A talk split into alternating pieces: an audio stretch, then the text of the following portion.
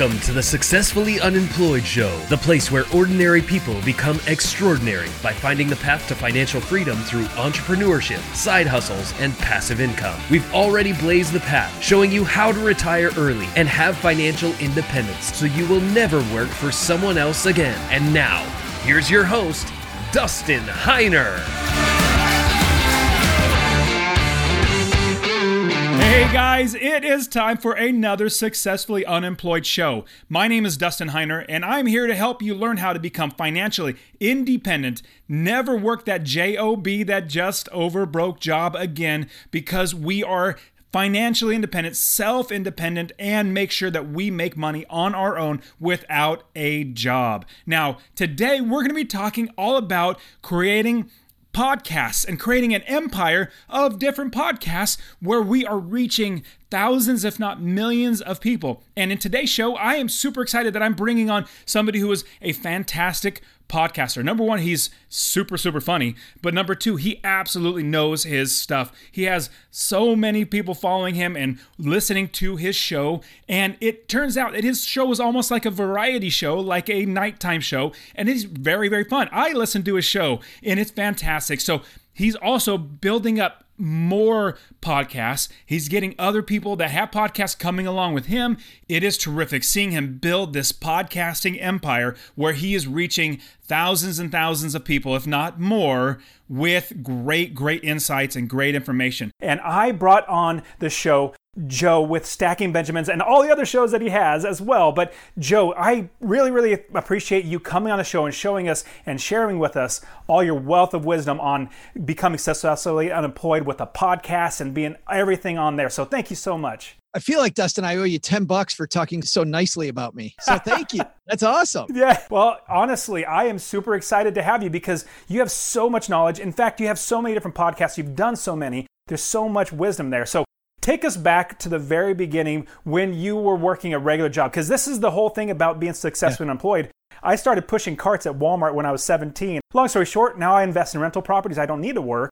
Same thing with you. You started, you're a normal person, just like me. You started. Now, tell us about when you first started in the business and then you yep. eventually sold it and all that sort of stuff. Tell us about that process. Yeah, sure. Well, you know, I, what I realized about myself from a very young age was that there was a discrepancy uh, in most companies when you're an employee. I had I really wanted badly to impress my customer, but at the same time, I'd impress this guy or woman over here who was my boss. And I saw people that were being promoted because they were impressing the boss and the customer kind of got lost in the shuffle. And I I really like the connection that I had with even when I was in high school working at the Tastee-Freez in downtown Vicksburg, Michigan, serving soft serve ice cream. You know, if the customer was happy, I was happy. Then my boss would come and had some stupid thing they wanted to do. And I, I had a couple bosses that really didn't like me. And I really, you know, my dad was a great employee with General Motors, like a lot of people in Michigan for uh, for his entire career. And he always said that, you know, help the boss. And I always wanted to help the boss. But I was always frustrated that the boss wanted one thing and the customer wanted something else. And I'd have to not do what was right for the customer. So I learned at an early age, Dustin, that I'm probably a bad employee. Probably not, not really good. And my dad helped us at uh, when I was 16. My brother and I form our first business. We were we were at my cousin's wedding. My dad was really drunk. The DJ sucked and my dad went around bragging that he thought that his two boys could probably DJ better than this idiot who was up on up on stage. So you know, we went home and the next day, much more sober. My dad didn't drink a ton, by the way. He said we're not going to have drunk dad story all day long. But but but my dad, uh, my dad said, "Listen, you guys really want to do this? I will back you, but here's the deal. Businesses have business plans and they talk about how they're going to serve the customer. So you need to research equipment, you need to show me how you're going to advertise. What are you going to do? So my brother and I had to write out this full business plan, and we had to present it to my dad. And uh, my dad backed us. We went and we bought equipment with his money. We had a interest rate, I think it was five percent, uh, so it wasn't an egregious interest rate. It was just a little something, you know, so that we knew what we were doing. And then we went about having to please people getting married, people having parties. We, you know, we were a traveling, 16 year old traveling DJ and um, and so I learned very early that the job at the Tastee-Freez was nowhere near as fun as a job where I could tell immediately if I played great music, Dustin, everybody loved me. If I played crappy music, I I still had to find a way to get paid. And so you had to figure that out. Now you built that business up, right? You and your brother, we were traveling all around doing all this. We did, yeah. It was funny. We played like every VFW hall, every local high school, uh, fraternity parties. It's a definitely a great job for young people. I tried to scale it at one point. I created, I learned how to create a corporation. Created the wrong type of corporation. Created a C corporation. Bad idea, by the way. Don't do that. Uh, created a C and and um, had two other DJs working for me for a while and there's some DJs that have successfully done that, but there's a reason why disc jockeying is still a young person a young person's game and you know there's little people all over the country doing it. And the reason is the barrier to entry is very low like i learned it's it's very similar to multi-level marketing the barrier is really low so you're going to work your butt off multi-level marketing th- there could be some great opportunities out there but when the dude down the street can do it and this other person over here can do it it's going to be very difficult to distinguish yourself which is why a lot of uh, mlm people i'm probably going to make some mlm people mad but why a lot of MLM people get lied to when they're recruited, right? That you're going to put your feet up and you're going to live this lifestyle for nothing. Not there's no business on earth that does that. So while some MLM products are good, that that that's a different thing. So when I was in just finished college, I was managing a uh, uh, the telemarketing department for a water treatment company. We went around and installed water softeners for people. So we were making appointments, confirming appointments, that type of stuff. A friend of mine who was a financial planner called me and he said, and this is a quote. He said, "We normally don't hire people like you, but I think you'd be good at this." I had none of the qualifications. I knew nothing about finance. I'd watched Wall Street, so I thought it was really cool and uh, I thought money was cool. I also like on the Today Show, like when the financial planner comes on and can tell you how to lower your electric bills or shop in the supermarket. Like I thought all that stuff was cool. Well, then of course I go and I become a financial planner, but at that time it was all commissions. Next thing you know, I'm selling permanent life insurance and mutual funds with really high fees, right? So, so I had to learn all that um, and I actually was fairly good at that because that was what everybody did in the early 90s. And then um, as the business changed, I changed with the business. I learned what I was doing. Also, my disc jockey work helped me do something that was uh, that that ended up being great for my career, which was they had a big change our company was acquired by American Express.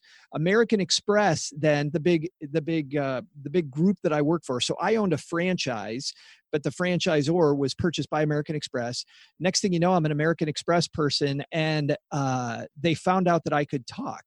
And so I started off on a local level representing all the financial advisors in the Detroit metro area in the media before long, I was one of 12 advisors in the United States that were speaking on behalf of American Express in the national media. So I did all kinds of national media. Stuff. I was still a financial planner, but I was kind of like that engineer who can also talk to the regular people.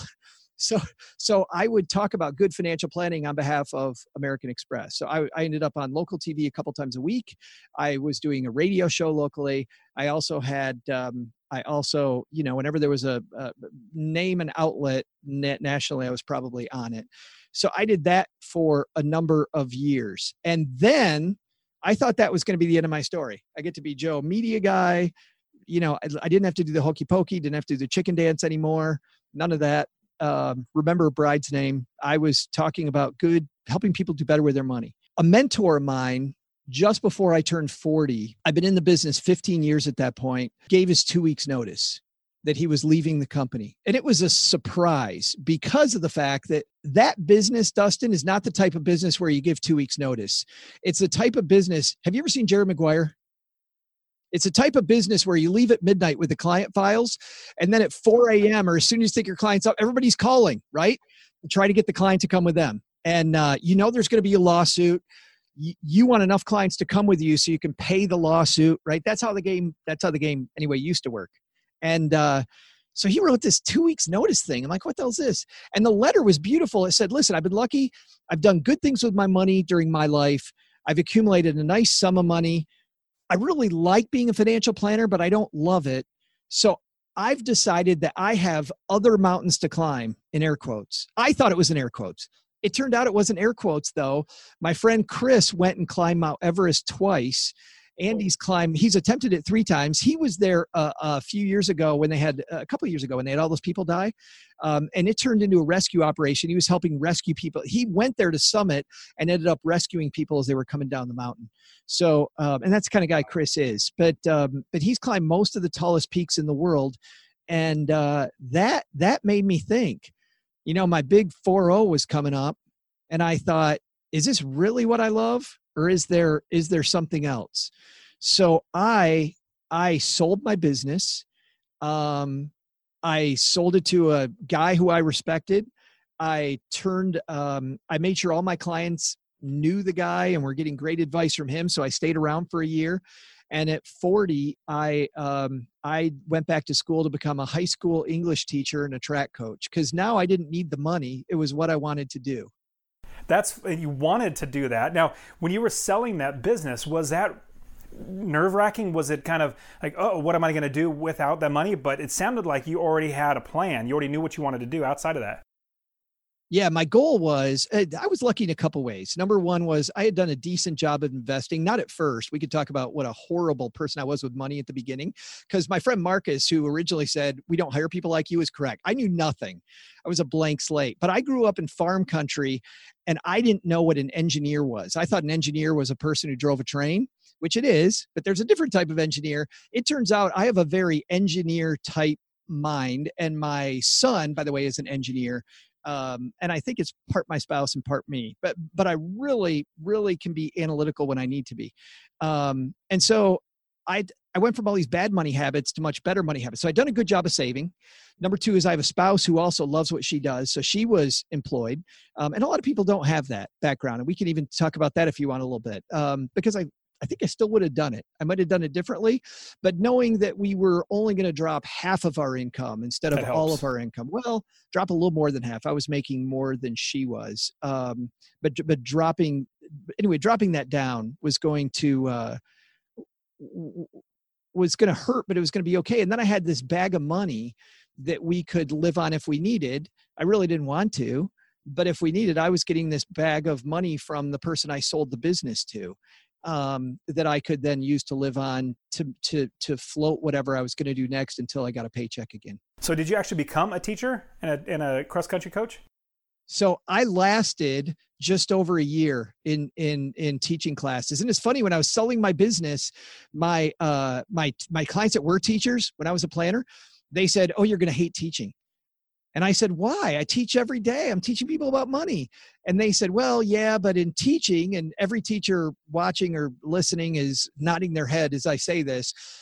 The creative, there's not that much creativity anymore. They've they've taken it out of the hands of the teachers, and now you check a bunch of boxes to make sure that you you you did this, you did this, you did this, you did this, and it's a conveyor belt. And I remember one of my best professors telling me, if there's a problem in your classroom, make sure you take, take care of it yourself because if you send a kid to administration if you send them to the office to get to it'll never be handled the way you want it to handle never. And so you know education has a lot of problems. And um, during that year i was bored. I was getting straight a's. That was cool. I realized that at 40 i was still i still had it man. Um, and so with all these these kids just out of school which was also funny i remember my um, uh, I in this one class we were partnered up with people. My partner Whitney was, uh, I think, like a year or two older than my daughter. and and she and I are becoming teachers together, which was kind of strange. But uh, uh, Whitney, Whitney, I think is a great teacher wherever she is today. But I got um, I got about a year in, and during that time, because I was bored, I started just writing because I love to write. I started writing for my friends who were also in media. I would write their TV segments. I'd write if they had radio commercials they were doing, I would write those. I wrote, uh, financial advisors often send out a newsletter. I was writing their blog posts. And I realized, Dustin, at a point, I remember looking at the numbers, and I was, and this is another horrible thing because teachers, as you know, are underpaid. I was making as much as a first year teacher, but I'm in shorts and a t shirt and I'm having a blast and I'm doing it my way. So I quit and instead opened up a blog, which then ultimately became our first podcast later on in Stacking Benjamins. That's fantastic. That's a great, great story. Now, fast forwarding now to where we have Stacking Benjamins. Now, what was it like to go uh, was it a big process to quit that and then actually literally just start doing stacking benjamins full time or was it because you have everything built up from the, the nest egg that you had when you sold the business and your wife working was that easier to move into stacking benjamins no it was it was a huge moat first of all i thought that i could blog um, and I thought I was the only person on the internet, not you know, because I'm hey, I did financial media. I, I represented a big company, throw my American Express weight around. It turned out that um, I wasn't the only person writing financial stuff online. Who knew? Who knew? I, I, had no idea. So I was writing this ultra serious stuff, you know, from a from a very uh, authoritative point of view, and I realized from reading some of the great minds out there, you know, you see people in the finance area. I'll point to a few people like Jay Money or Paula Pant, um, who's on our show all the time, or uh, somebody like um, uh, JD Roth they write from their own personal experience. And I had never done that before. I was the voice of reason, I was the TV guy. And so making that switch was hard. But even so, the blogging world was very crowded. And at the time, I thought podcasting was crowded too.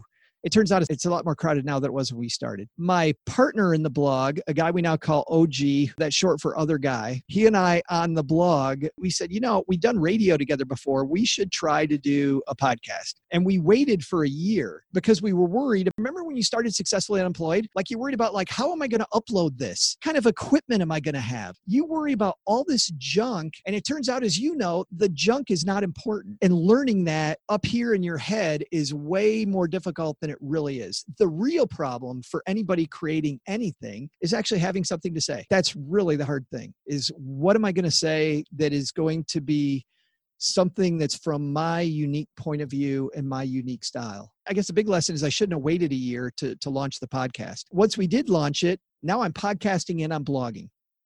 And the podcast was kind of funny it had a sense of place and i mean i'm happy to talk about any of that but but we definitely i've been listening to podcasts for a long time and i would tell anybody once again getting into anything you know know what the competition looks like. I talked to a guy recently who makes board games and his board games are aren't that great and he says that he doesn't play other board games because he doesn't want to inadvertently copy them. I I sounds fine to me, but I really ascribe to this guy Austin Kleon much more. Austin Kleon is a guy who is an artist and he's a business uh, uh, coach. He's written some great books, but one of my favorites is called Steal Like an Artist. And Austin Kleon says, take people that you admire. So I, I admire Dustin and I riff on what you do to the point that I'm paying homage to it. I'm, uh, I'm, I'm, I'm making it my own. I'm, I'm telling everybody that, hey, you inspired me I'm doing all these things, but I'm not really ripping you off. So I'm stealing, yes, but I'm stealing like an art. And, and his point is every great artist does that. Somebody who's a good chef has eaten a lot of food. You don't say, well, I don't want to steal from other chefs. So I'm never eating anybody else's food. You kidding me? No. You're going to go. So making board games, you're going to play a lot of board games. I'd listen to a lot of podcasts. So I riffed on a bunch of my favorites. I remixed them. I put them together in a way that I thought was unique and and and and was me but we kind of did it halfway. We went maybe five years before I um, I was at a conference, and I had always thought that um, I had always thought that that that our podcast was underrated. That you know what, more people should be listening to my podcast and it was baloney that that that as few people were listening as were listening. Like, don't get me wrong, we were doing well. I think we'd already won a couple awards.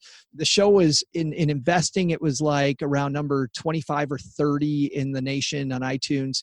But I'd look at like number 22, number 18, number 14, and I'm like, those jerks, I could be beating all of them. They don't have the product I have. And I started going to industry conferences, which is where you and I met, was at an industry conference, right? And you go to these conferences and then you see how the real pros work and i remember watching it at, at podcast movement one year this great conference um, watching roman mars who's got a fantastic show called 99% invisible and he was talking about his five week production schedule for making a show. He was talking about after it gets edited, he listens to it one more time before it goes out. He uh, i listened to aisha tyler talking a, a, comedian talk about how this is her uh, homemade art project and about how she puts so much love into it. And i remember sitting in the front row in one of these keynotes and writing the the phrase you have the ranking you deserve.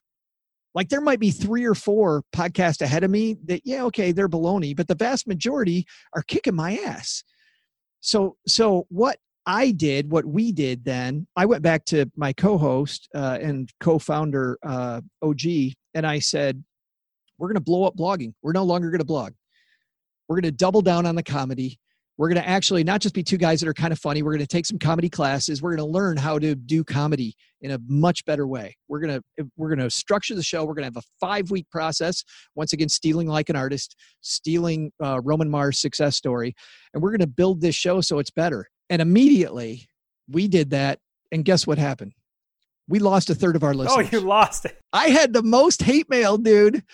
I had so much hate mail.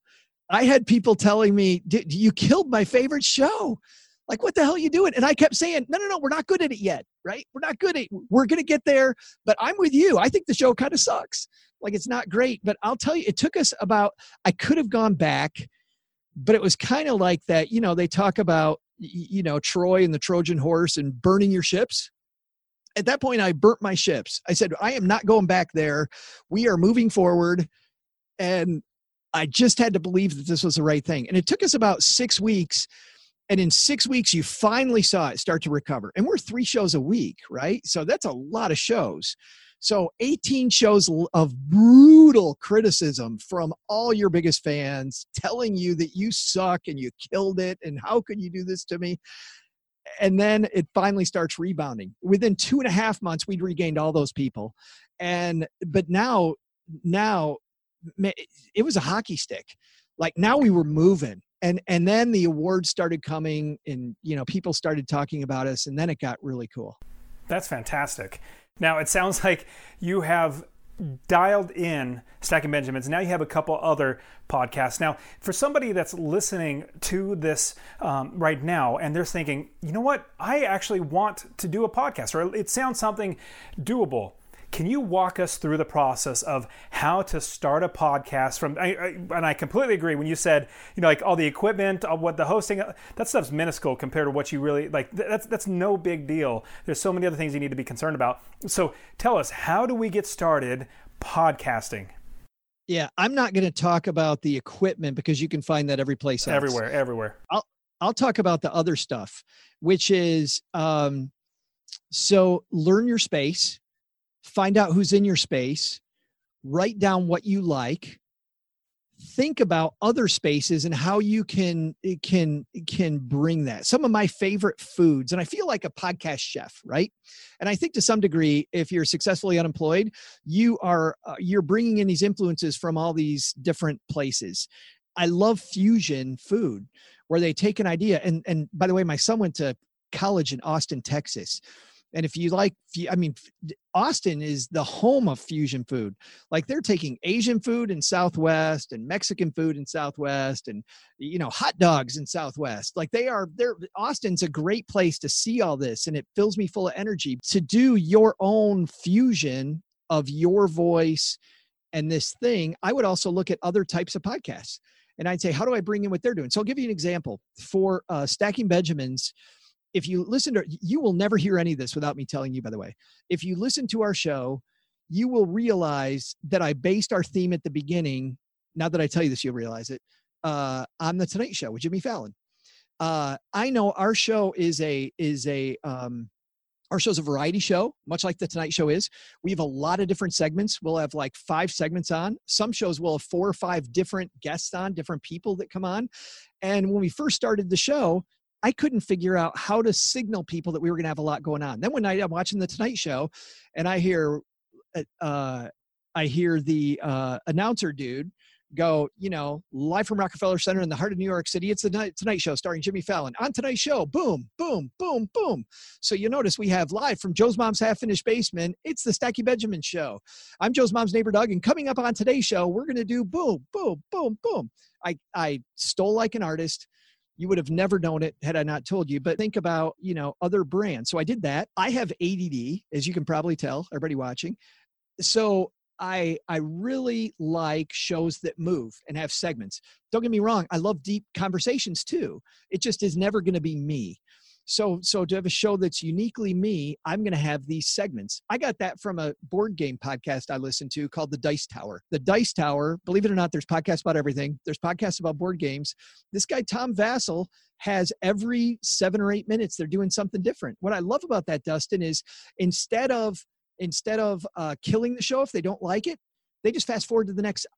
I, I would do it. I'd fast forward to the next thing. So hopefully people would give me longer if I had segments. And then I stole uh, this idea. I'm going to say this here. I'm not allowed to say this. My fans will kill me for saying this, but I really thought it was funny. I've been listening to this video game podcast for a long time called the Major Nelson podcast. And Major Nelson always had a fun show, but then it would end and I'd turn it off one day my wife and i are in northern michigan at this winery slash bed and breakfast and i'm in the shower and i have my phone you know out there playing the podcast really loud. Might have had a, like a little uh, uh, bluetooth radio.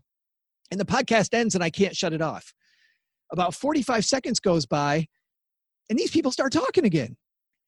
And then i realize every single show i've been listening to the show for probably a year every single show has a hidden track at the end and it was so fun and it was so inside joke and it was such a i love the way i felt when i found that out. And so if you listen to my show i'm not saying if we do it or not but if you keep listening after the end there might be something else that we don't talk about. It's a little like fight club. Uh, but but even initially like you look at the financial space. You've got suze orman yelling at people about their money. I mean, don't get me wrong. I love what Suze's done for the community, but I don't want to yell at people about their money. Dave Ramsey, you get to do your debt free yell but he yells at people about their money. I told people I have nothing to say until I heard Car Talk. And Car Talk is a show where um, these two, you know Car Talk? So Car Talk was on NPR for a long time. These guys, they call themselves Click and Clack. They're these brothers. One actually died recently, but they still replay Car Talk because the shows are so evergreen. They answer people's questions about cars. And what I realized, I'm mowing my lawn one day, and people would tell me for a year I should have a podcast. We've been thinking about it for a year, and we're like, okay, but I don't know what I'm going to talk about. I'm mowing my lawn, and I'm listening to Car Talk, and I'm cracking up. And then I realize I'm not learning anything about a car. I'm learning zero about a car. And once again, Austin Kleon, steal like an artist. I went, nobody's doing that in finance. All of a sudden, I found my niche. So, my first piece of advice, probably longer than you wanted. was what, what was was appreciate the art that's around you already and learn what's out there and take pieces of those things and start putting it together in a way that's uniquely you because all those people i mentioned none of those are stacking benjamins. Stacking benjamins is this fusion of all these things in a way that's uniquely ours I love that idea because there, like you said, there are loads and loads of podcasts. Imagine in 10 years how many podcasts are going to be. There's going to be so many more. So right now it's the best time to start. I mean, obviously 20 years ago would have been great, or if it was around like 10 years ago, would have yes. been great to have done it. But right now is the best time to start. What do you think? Well, yes, and, and that's actually leads to my second point. So thank you for the transition, which is which is this, Dustin. You're gonna suck like there's just no way around it. Your first thing's going to be bad so get get over it and get it out there because you can't you, you know uh, so part of the reason why people didn't think i'd be a good financial planner at first was because my degree's in english. But i'll tell you working working on revisions is easier than working from a white page so when you start writing something, you got the white page, it's horrible. Write anything. It's not going to be as bad as you think. And then look at it and then play with it. Because for most of us, revising is way easier. And you can't revise until you put something on the page. So make something, realize it's going to suck, and then reiterate. Uh, Stacking Benjamin is actually our third iteration of our podcast. Our first podcast, because we knew we were going to stink, we called our website was called the Free Financial Advisor. So our podcast we named the worst of the free financial advisor for two reasons. We knew it was going to suck.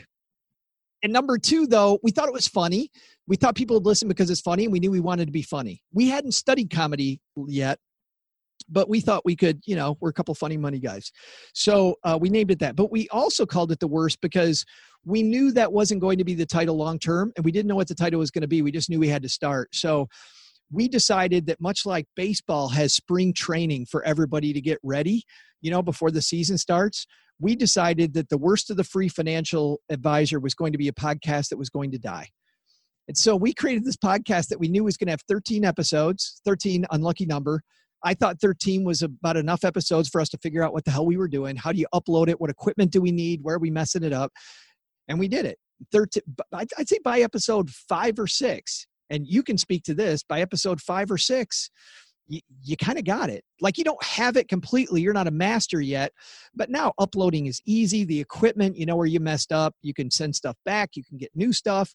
You can redesign your script. You can listen to the show and redo the show, but just get out there and get it started. That's somewhat like ours or mine. So I have Master Passive Income podcast or the show. That's yeah. where I have I don't know 80 plus, almost 90 shows now. Starting this one, or I have Successful Unemployed as well. Um, I also have another podcast called Watch and Learn podcast, where my brother and I, he's 600 miles away, and it's a time for us to get together. We watch movies and then we podcast about it, and it's more just because we want to connect and we put it out there. But before all of that, and he has his own podcast teaching poker how to Play Poker, and that's his podcast. So before that, when the Walking Dead TV show came out, I thought we both thought we want to do podcasts for my master passive income and his smart poker study. He wanted to do a podcast. We want to do podcasts. So I said, let's just do a podcast to get work the bugs out. Let's just do it. So we had I want to say like 40 episodes until we got tired of the show. we're like, let's move on. But we had we literally did the entire podcast about The Walking Dead, and we had a lot of followers. But it wasn't our passion. It wasn't. But anyways, we learned really easily by doing it and people yeah. followed us. And so now with the it's so easy now to start a podcast once you have the equipment like two little literally a laptop and one microphone that goes in usb if you have that yeah. you're totally fine in my opinion. And so it's absolutely easy to start a podcast. Absolutely. But, but and that said remember what i said about mlms earlier? Low barrier to entry. So that means if you podcast and you and i see this in online forums all the time people think they're going to get rich right away. I'm not here because of big podcasting money. I'm not here because of that. The show makes money. It does better every year, but we're in the top one half of 1% of all podcasts that are out there. Um, so the, uh, the, the, the, the, the chance that you're going to make money doing this not a reason to do it. I think for most people, having it support some other passion, like you like The Walking Dead, or you like the, um, uh, uh, or you have a business flipping houses, or you know what I mean, whatever it might be, that that that business, a podcast is a great way to get the word out about yourself and to support that. But realize you're still going to have to hustle because much like anything else with a low barrier to entry it's so easy that that you can't just build it and people will come you can't do that I agree. So, with starting you have some great points. So, you gave us two points. Do you have any other points? And if we're going to be starting a podcast for our business and use that to where we have actually be able to make money, what other points should we look at or, or start implementing into our life so we can have a podcasting business?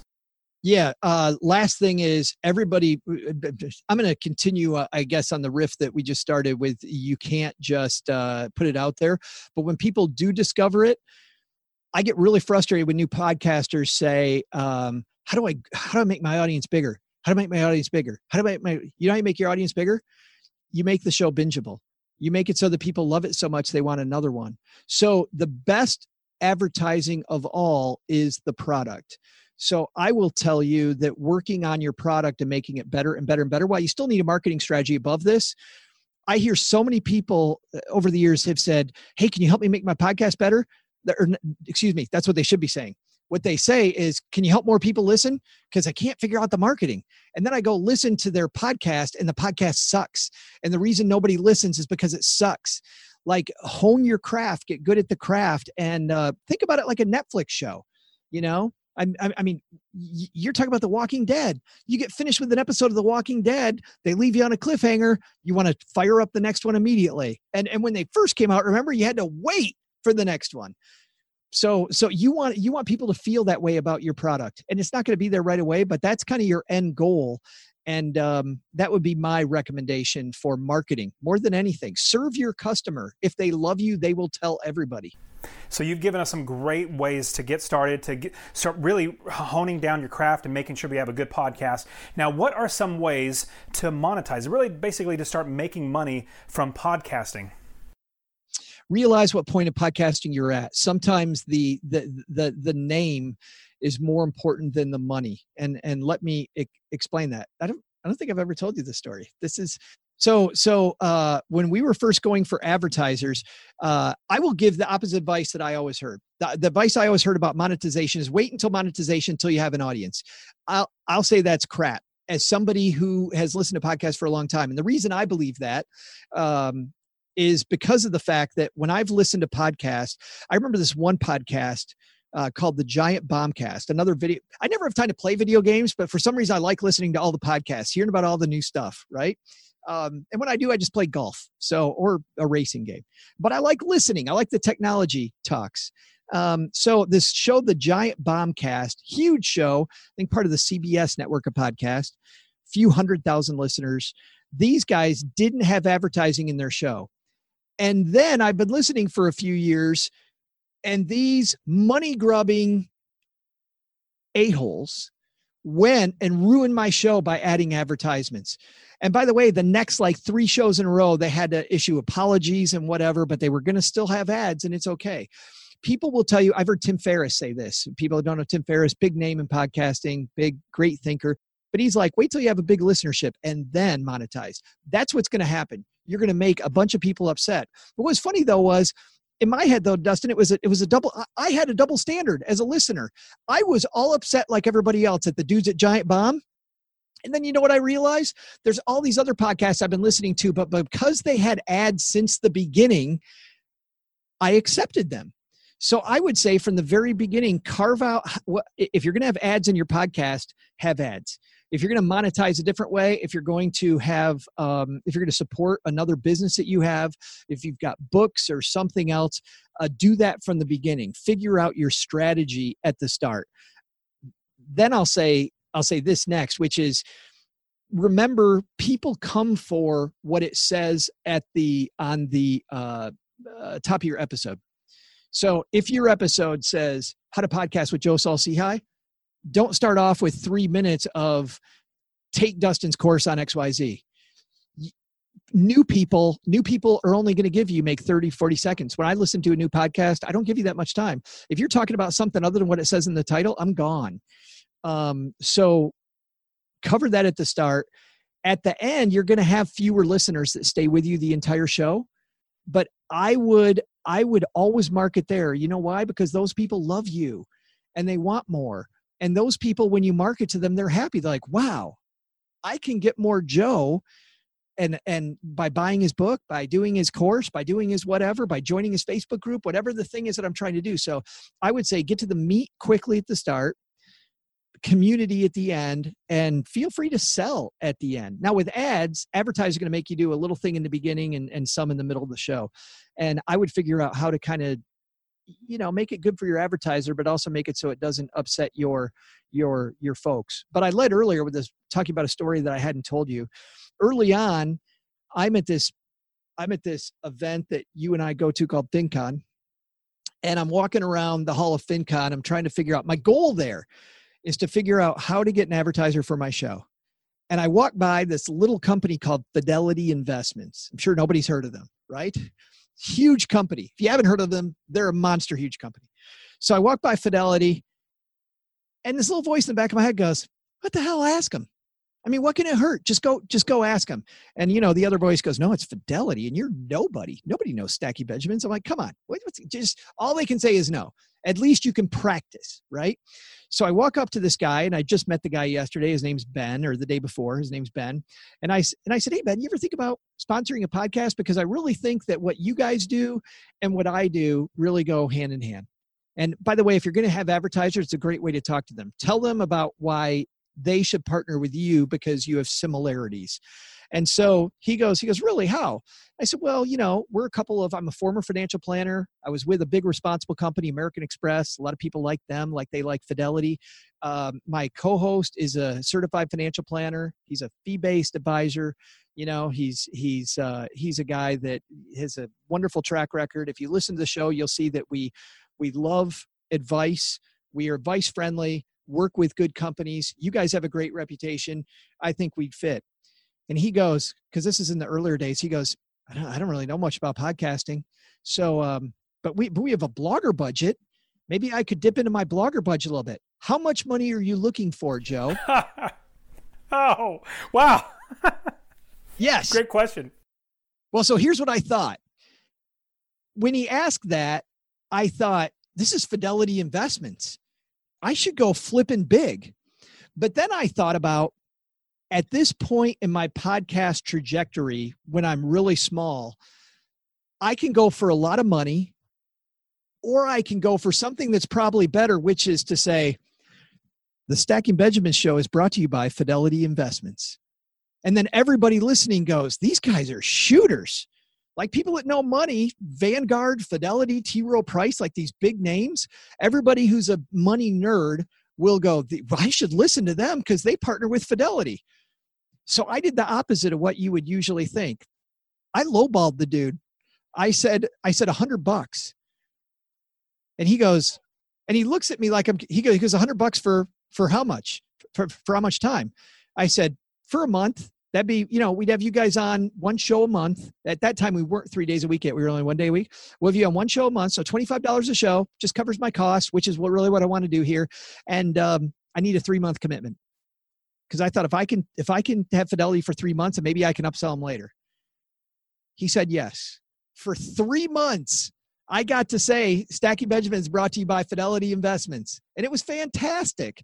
Um, and our show grew a lot, and we would get we would get letters from people, notes from people going, "Wow, you guys got Fidelity! It's fantastic! You, you guys are awesome! You're fantastic." At the end of three months, he didn't renew.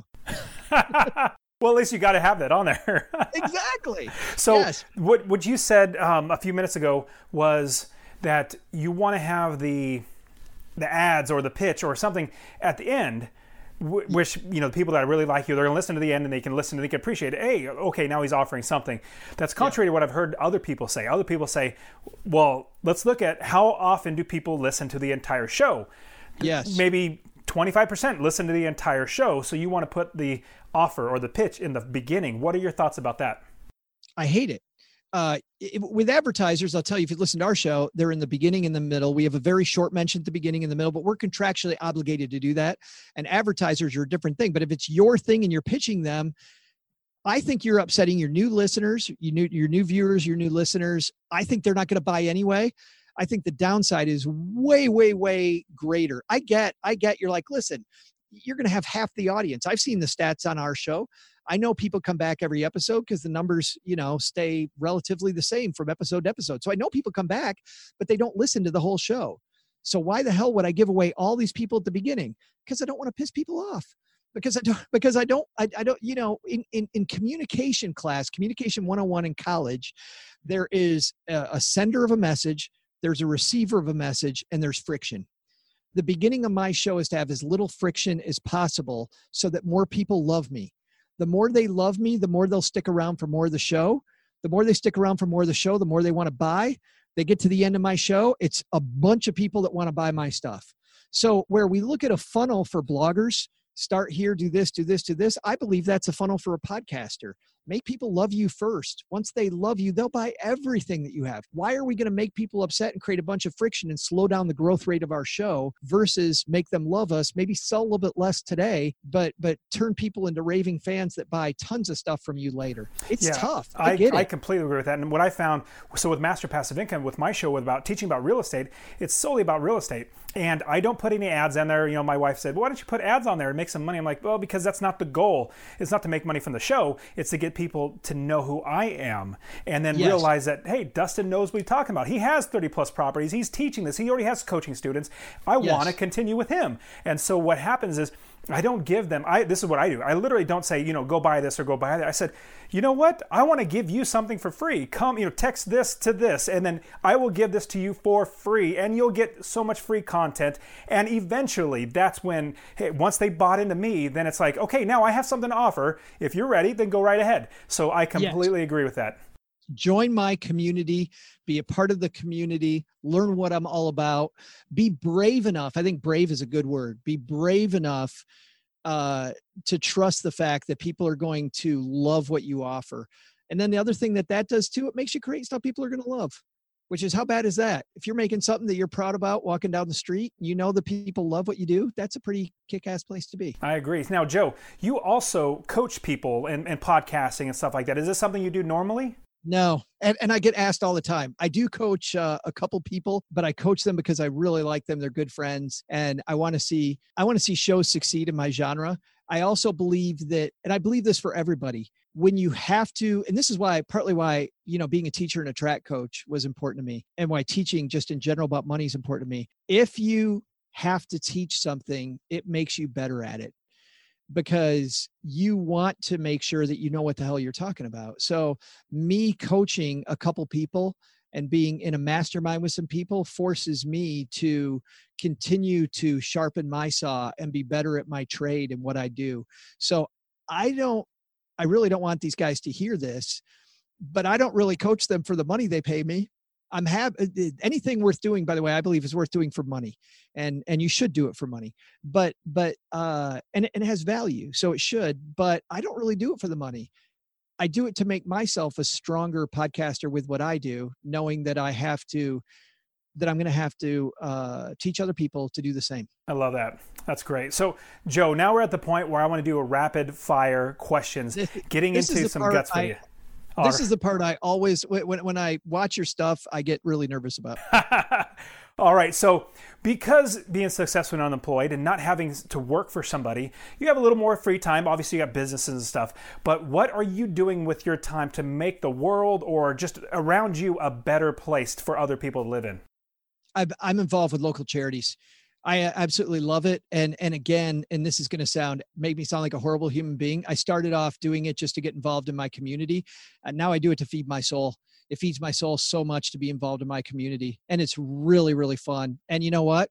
When I first got involved, I thought that I didn't have the time, and and that's baloney, and it's an excuse, and it really makes you makes you love it. So I tell everybody, go get involved in your community. I completely agree. The more people that I help, more people that I serve, the better I feel. I just feel like, man, I just feel like I'm oh, valued. You know, I'm so just, great. Absolutely. Okay, so next question: If you were to give advice to your younger self, any advice at all about business, about how you know trajectory of where you where you're going and where you've been, what would you tell your younger self?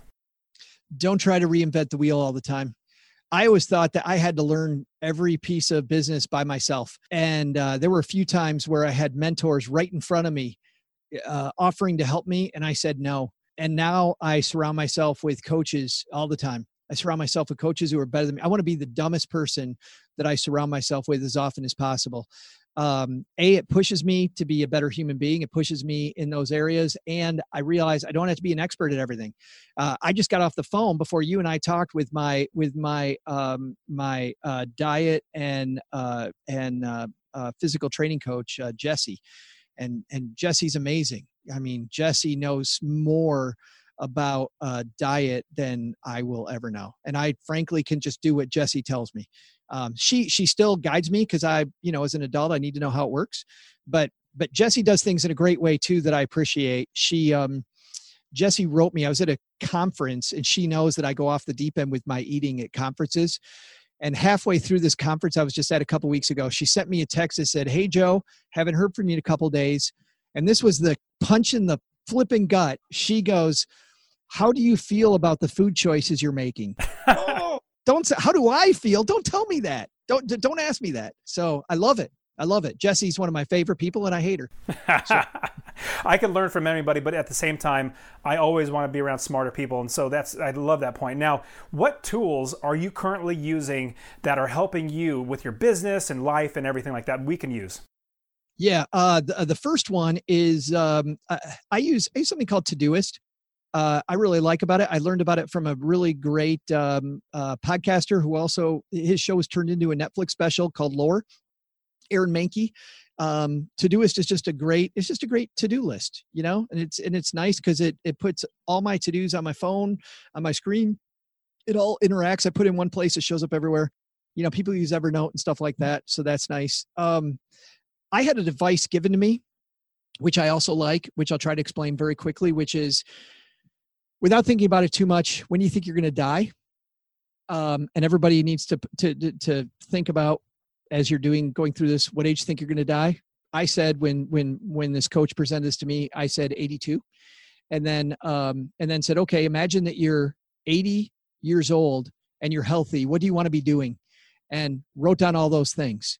So write down all those things as you're watching this. Write down all that stuff, and then what where um if you do all those things so for me at 80 at 80 years old i wanted to be competitive i wanted to be healthy i wanted to be a resource for the people around me like my kids my grandkids i want to be a resource for all these people around me i want to be i want to be a trusted source of advice i want to be a, a, a i want to be a helpful person in my community. And then my coach said if you do all those things at 80 how many more years you think you'd live? Because you know you read about all these people that pass away just because of boredom or they atrophy or whatever. How many more years for you those things? I'm like i would live to be 100 so she goes okay you got 18 more years now. You gave yourself 18 more years. What are you going to do with those 18 years? And then i wrote down well i'm going to travel more. I'm going to do this. I'm going to do this. I'm going to do this. And i wrote down all that stuff. So i hope people paused and they did all those things because then she gina my coach that did this punch me in the gut and she goes okay why are you going to wait till 80 to do all that stuff?